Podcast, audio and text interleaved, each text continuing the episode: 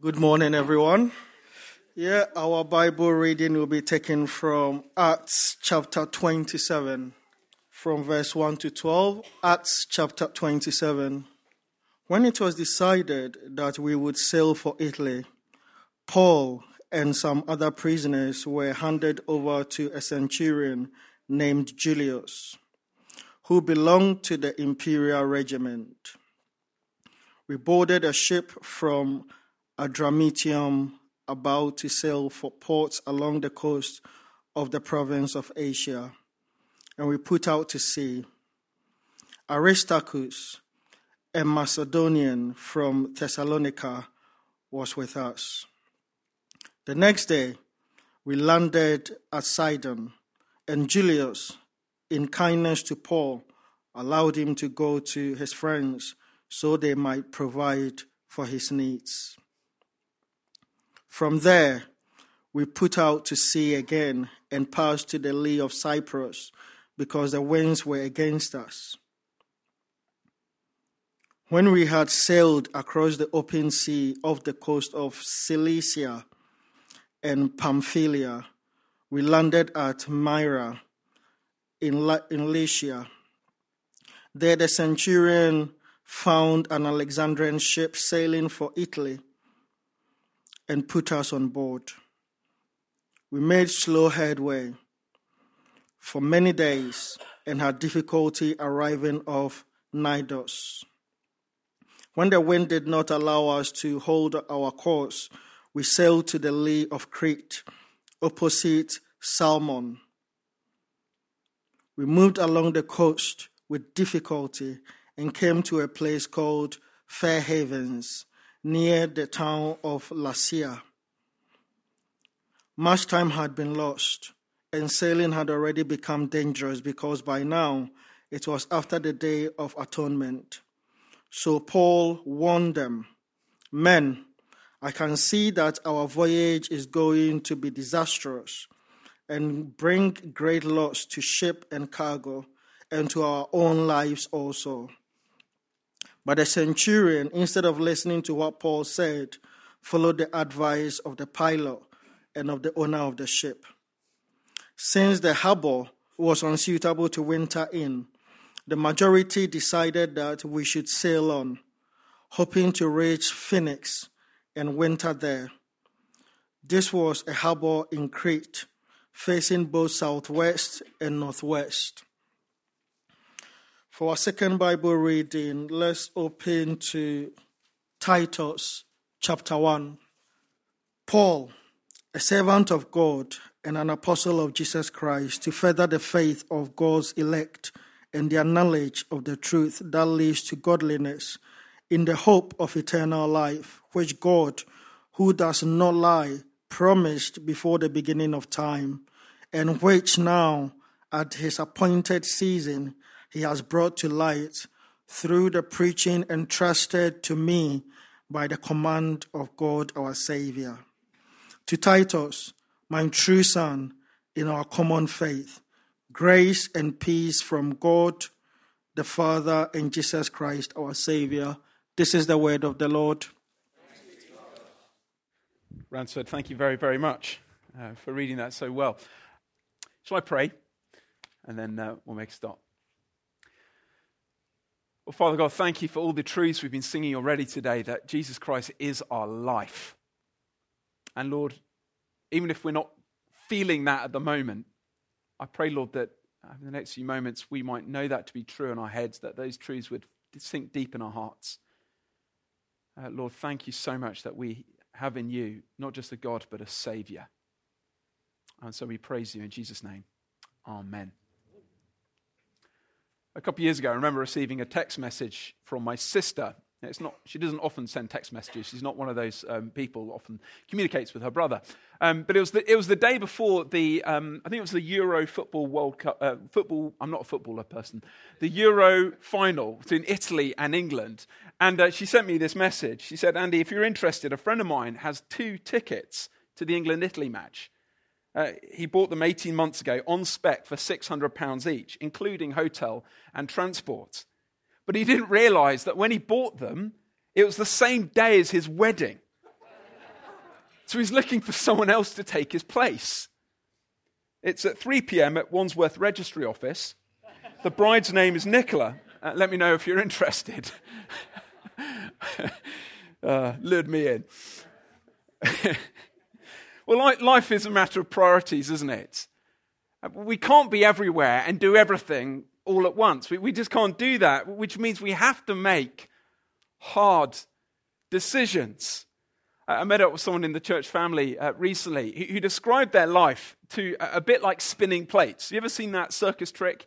These people sort of running around uh, trying to keep all these plates spinning um, by, by, on these poles by sort of centrifugal force. And they're sort of running around frantically trying to, trying to keep everything going, not letting any of the plates drop to the floor. And he said, Well, that's my life. I've got my, my work life to keep spinning. I, have got my family life to sort of keep going. And, and over here, I've got my friends who I'm sort of neglecting, and, and, and my hobbies, which, well, they're nearly falling. They're, they're over here.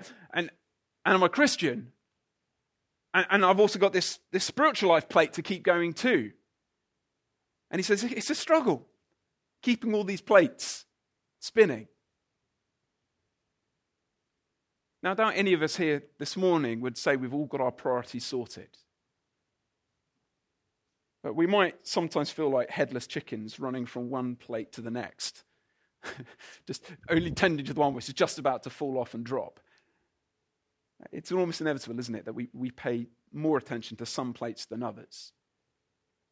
Because, and that's inevitable because we know what's going to happen if we, if we don't get that report in at time at work. We know what happens if that plate drops. And we know what happens if we don't drop the kids off at school. We know what happens if that plate drops. So perhaps, perhaps it is the case that the plate which you feel is slowing down, wobbling, uh, beginning to drop. Perhaps you feel it's your spiritual life, our time with the Lord, our, our service of His people, our, um, our witness uh, to others. And maybe we're aware of this, and maybe we feel really guilty about this, and we just, but we just don't know what to do as we frantically run from one plate to the next, just trying to survive. Maybe that's your experience, like my friend. Well, this letter, which I hope is open in front of you, is written by the Apostle Paul to his friend and to- colleague Titus. He's left him on the Greek island of Crete, which you'll see on, that, on the map behind me, um, where uh, Titus has been tasked to oversee, to look after all the churches which uh, had been planted on this island. It's not a private letter, it's written to Titus, but, but we've been copied into the correspondence. So we're in the CC line if this was an email. Imagine it like that. And as Paul, in this four verse introduction, which is all we're looking at today, Paul lays out his priorities for himself as an apostle. But I think as we see what Paul's priorities are, we're all going to be helped to see what our priorities might be. And I think it's actually not going to just be a challenge, I think it's going to be a massive encouragement to all of us. So, the first thing we're going to see, as you can see from the back of your handout, is that Paul's priority is to make known the truth that transforms. And you kind of see that from his weighty job titles. Look at verse 1. If you've got a Bible there, uh, look at verse 1 if you've got it open. Paul, a servant of God and an apostle of Jesus Christ. Now, in the Old Testament, um, prophets were often called servants of God. And it's interesting that in the New Testament, the apostles often describe themselves in the same way uh, James, Peter, Jude, and here Paul. Paul wants us to know he's not serving his own agenda. Paul is not the Lord of all these churches. Paul is a servant of the Lord. He's not his own boss, he's owned by the Lord. He's being directed by the Lord. He's under authority. In fact, he says he's an apostle of Christ Jesus. And the word apostle means sent man, sent person, a man on a mission, if you like. And he goes on to tell us what their mission is. The rest of the verse continues Paul, a servant of God, an apostle of Jesus Christ. For what purpose? To further the faith of God's elect. So, above all, Paul is concerned for God's elect, God's chosen people. And the million dollar question is well, well, who are they? Well, to put simply, the elect are all of the people who will put their faith in Jesus. It might include Christians in, in the churches in Crete, to where Paul is writing, who already put their trust in Jesus.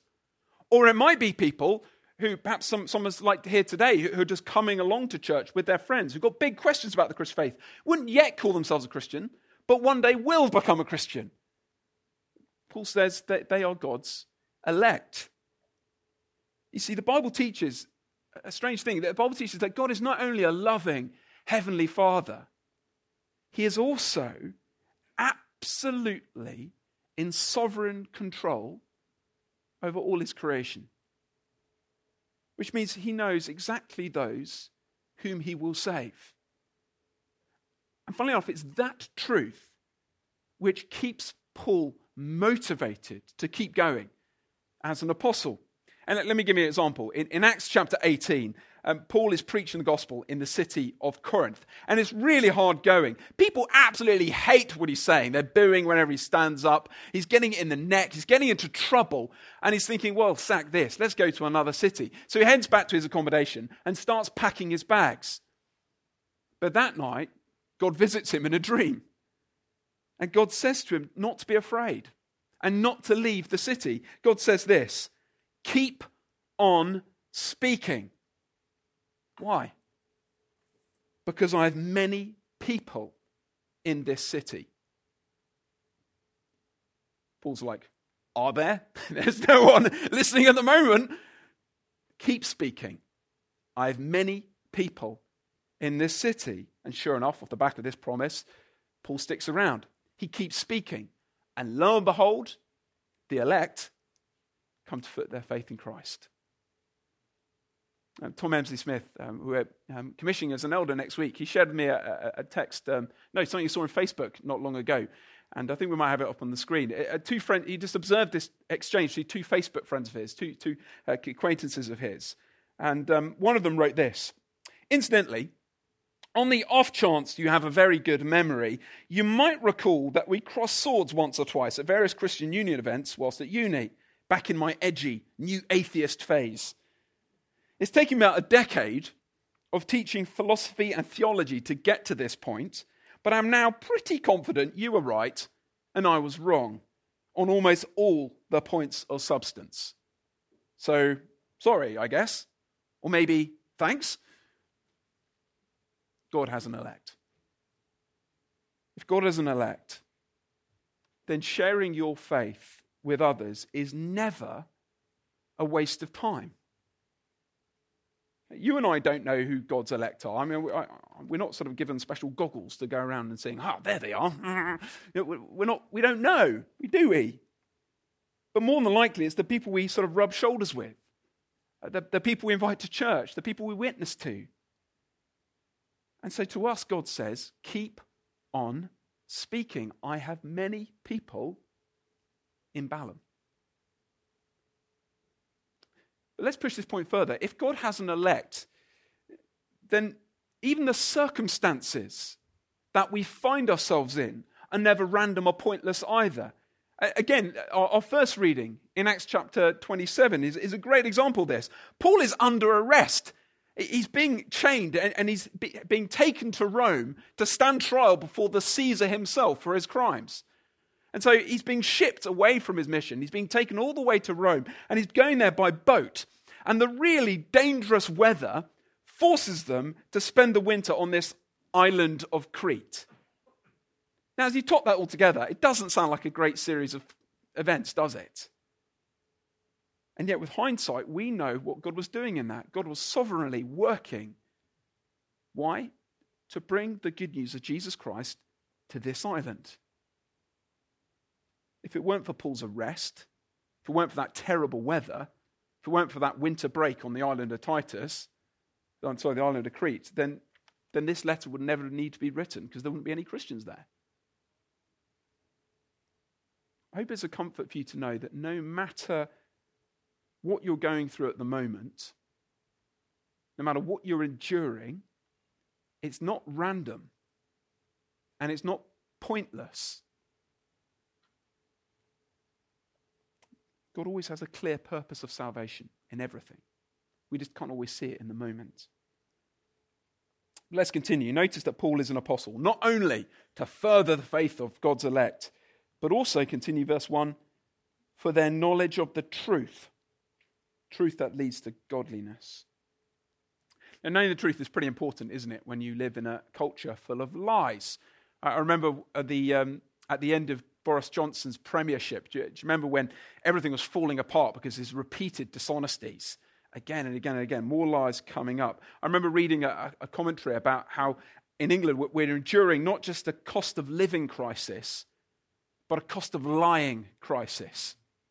So much so we just no longer trust our politicians to say anything at all. In the, in the debates which followed um, who, you know, who would be Prime Minister after Boris, um, the newspapers had various fact checking columns because, again, we just don't necessarily trust what people stand up and say is the truth.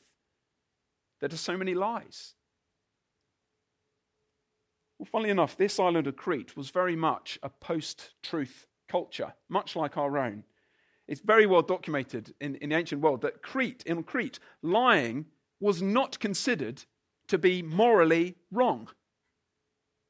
In fact, the Greeks uh, around the rest of uh, the Greek Empire, they, they coined the phrase, oh, you're being a Cretan, to mean you're lying.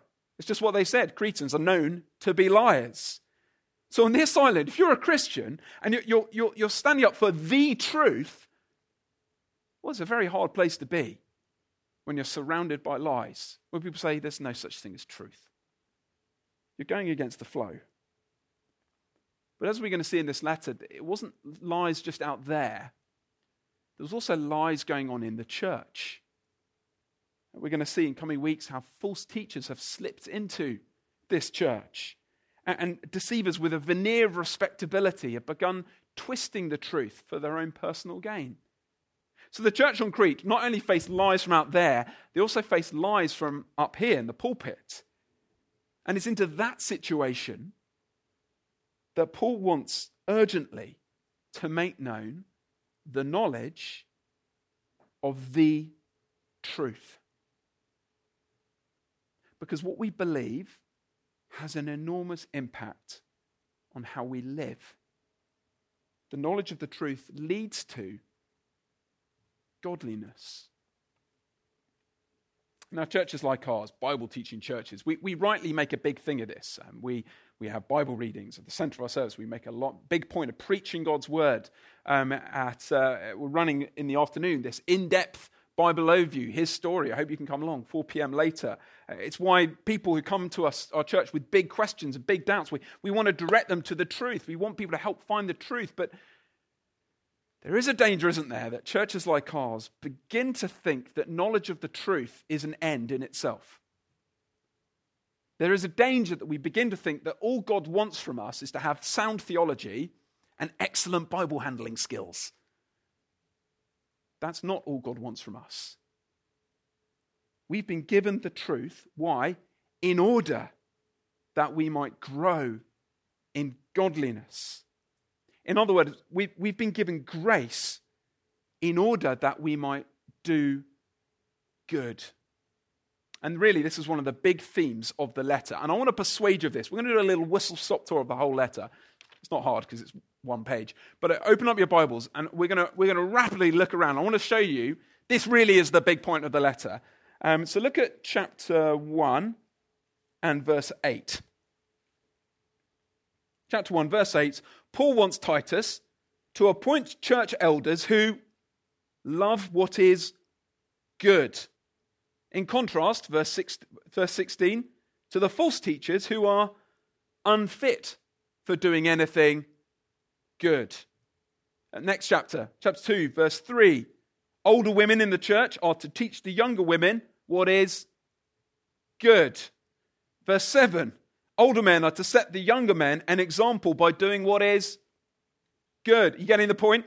Uh, chapter, verse 14. Christ has redeemed us so that we might be eager to do what is. Okay, we want a bit more interactivity here, people. Uh, chapter 3, verse 1. The church is to be ready to do whatever is. Chapter 3, verse 8 the church is to be careful to devote itself to doing what is. Verse 14 the church must learn to devote themselves to doing what is. Okay, do you get the point now? We won't do that again. I should have asked for a bit more interactivity at the beginning. so now you know why we've called this series. Ta-da! Good God! That's what the whole letter's about. This good God has given us good news in order that we might do good. Christians are to be do gooders, and that's not a bad thing, it's a good thing. Only the truth can transform us to make us want to do this.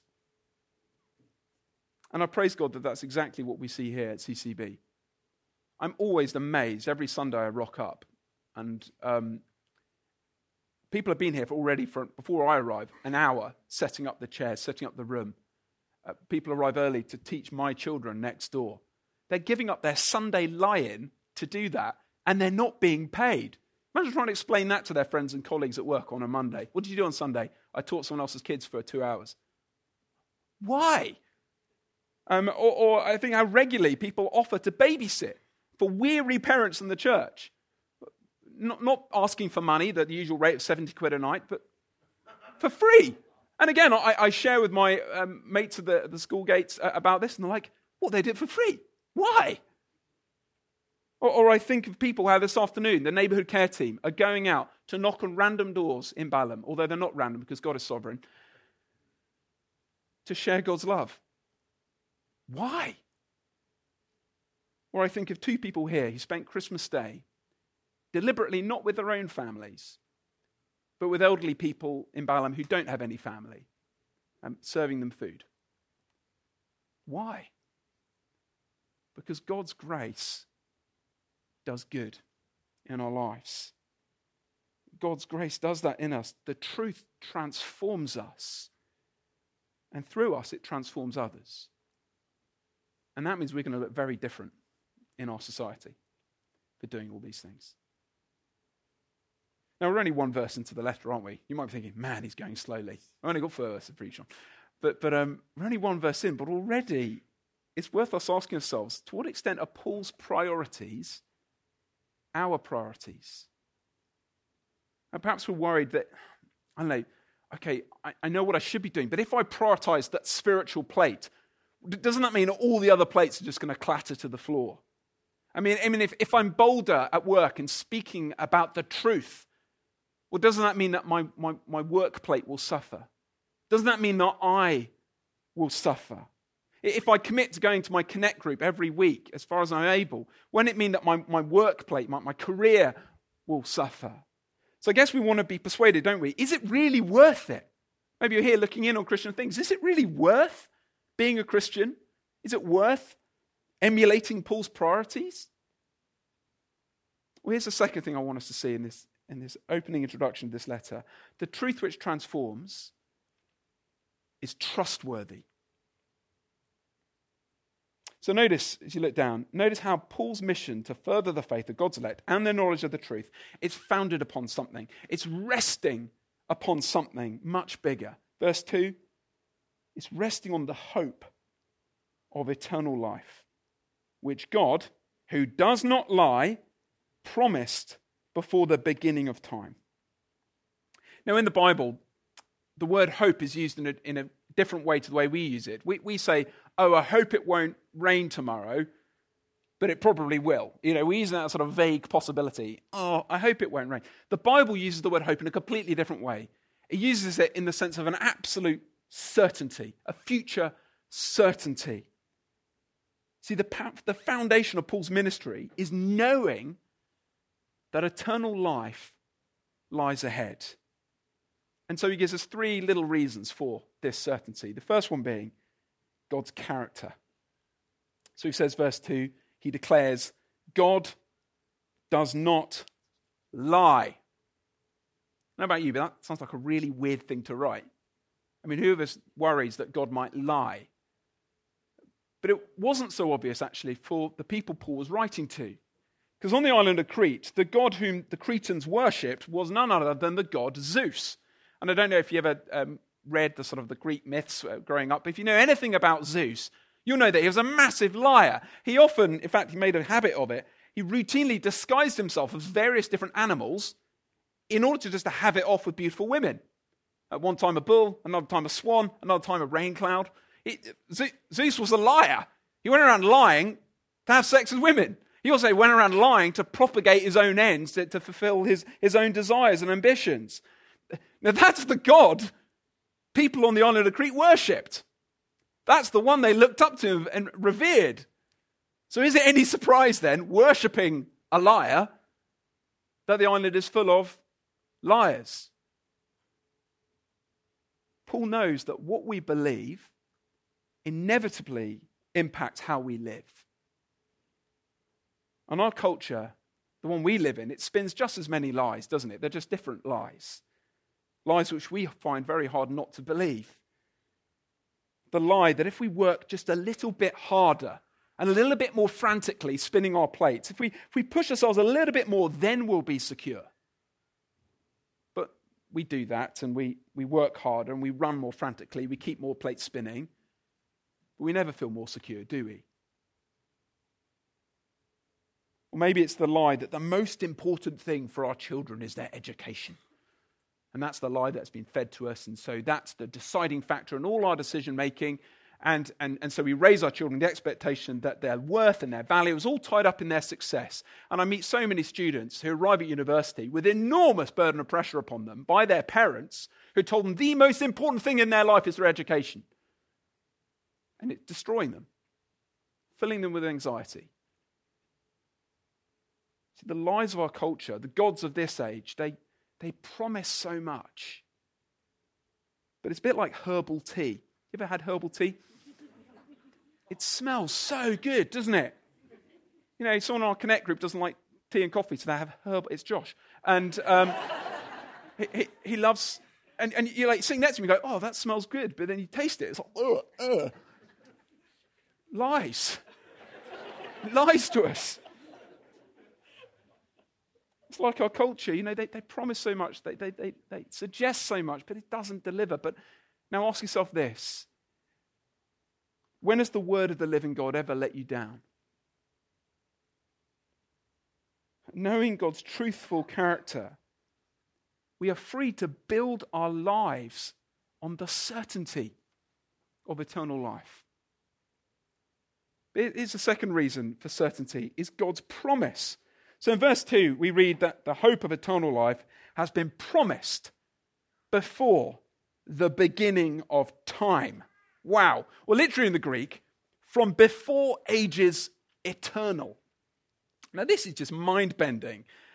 Eternity future over here apparently was, was promised all the way back in eternity past over there. Which means God's plan of salvation in the middle it wasn't plan B. It wasn't, that everything went wrong. And God went, oh no, what am I going to do? I could send Jesus.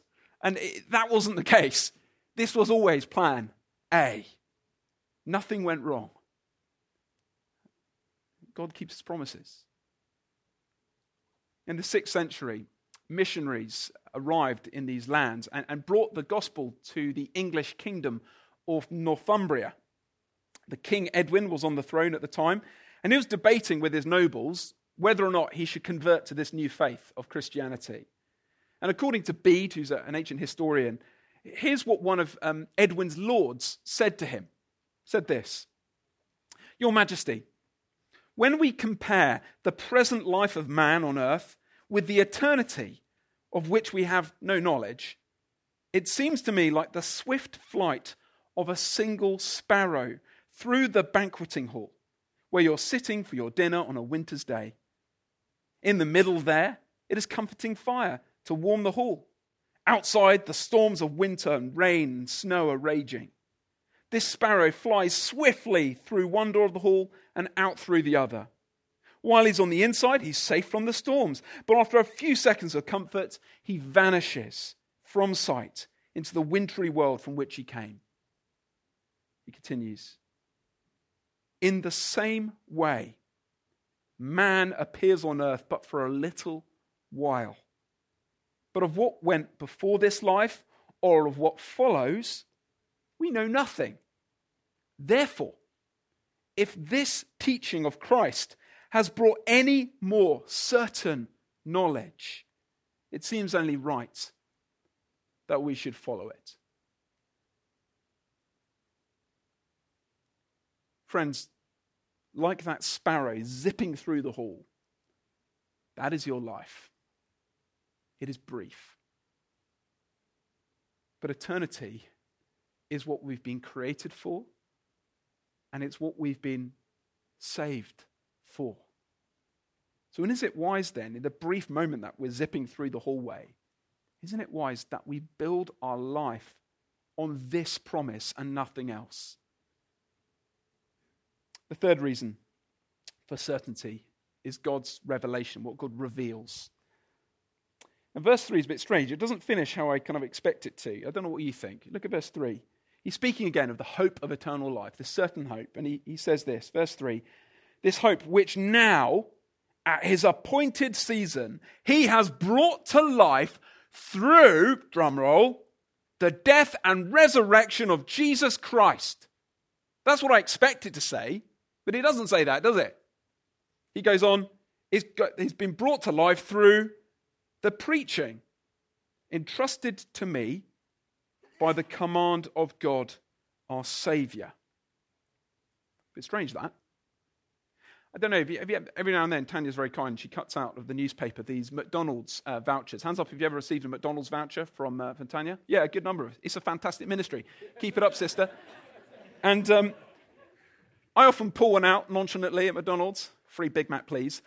And, and I'm really excited to get my free Big Mac. And um, how, I'm often quite gutted to be told, I'm sorry, only at participating restaurants. Or I'm sorry, this is three days over date. And there's like a, it's a limited time offer only for a limited location. And then your, your hope of a free Big Mac is thwarted. And so you just have to eat the chips off your child's uh, Happy Meal.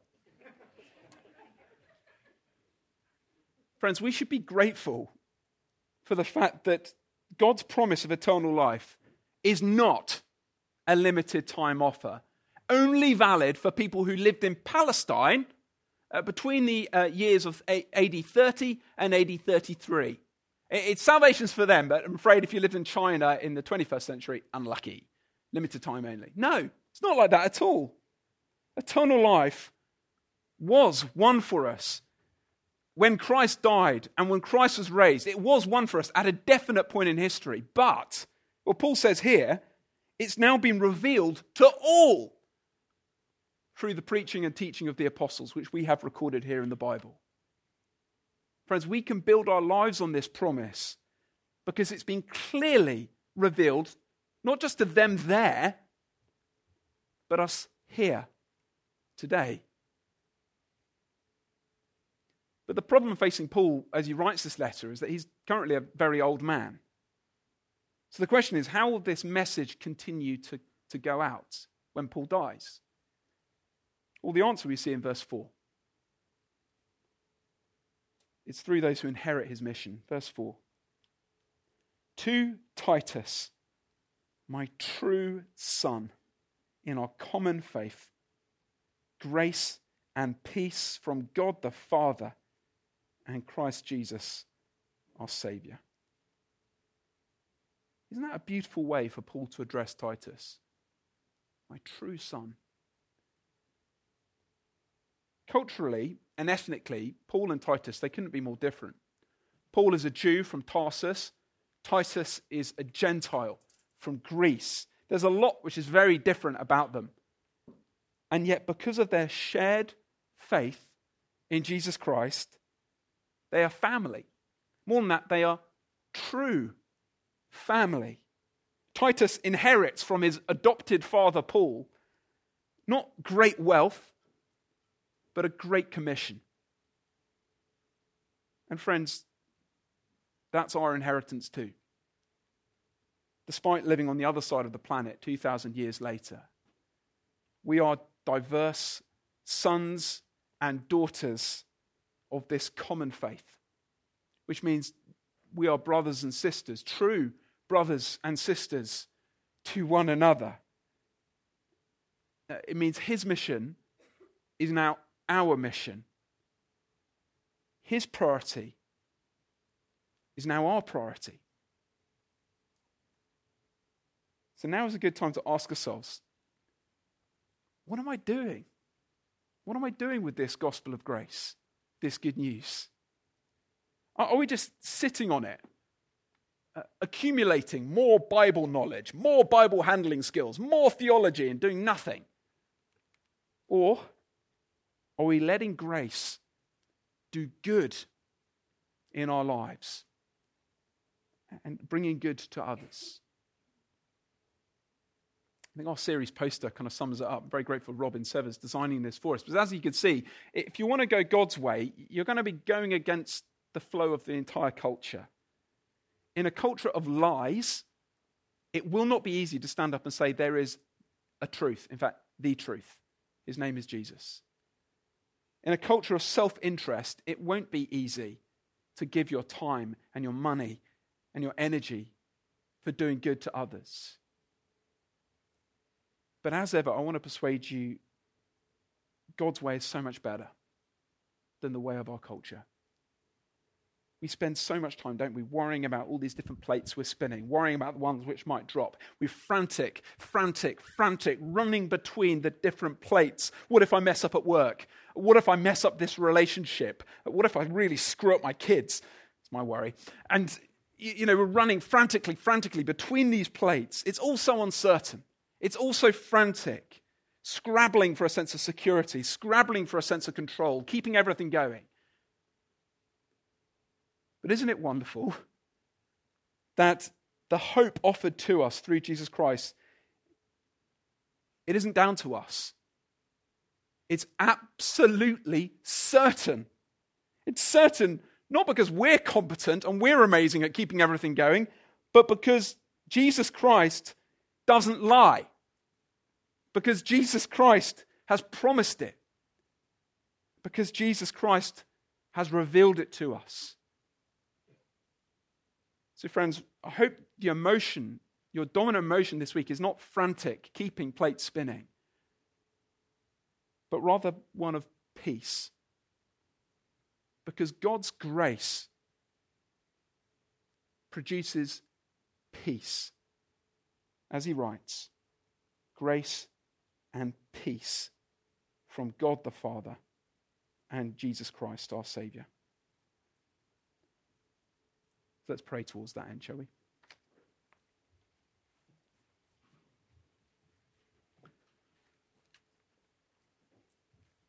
Father God, thank you that you know what we're like. You know our limitations, you know our frailties, you know our failings. And Lord, we so often just feel so burnt out frustrated by the things we can't do, by the things we're failing at, by the plates we're just letting wobble and fall onto the floor and smash. Thank you that our salvation has been completely won for us in Jesus Christ, that that plate won't drop. And Lord, I pray that centering ourselves, rooting ourselves on that certainty I pray, Father, that this week we would enjoy peace, even as we make, the, make it our priority to, to share our faith with others and do good. In Jesus' name, amen.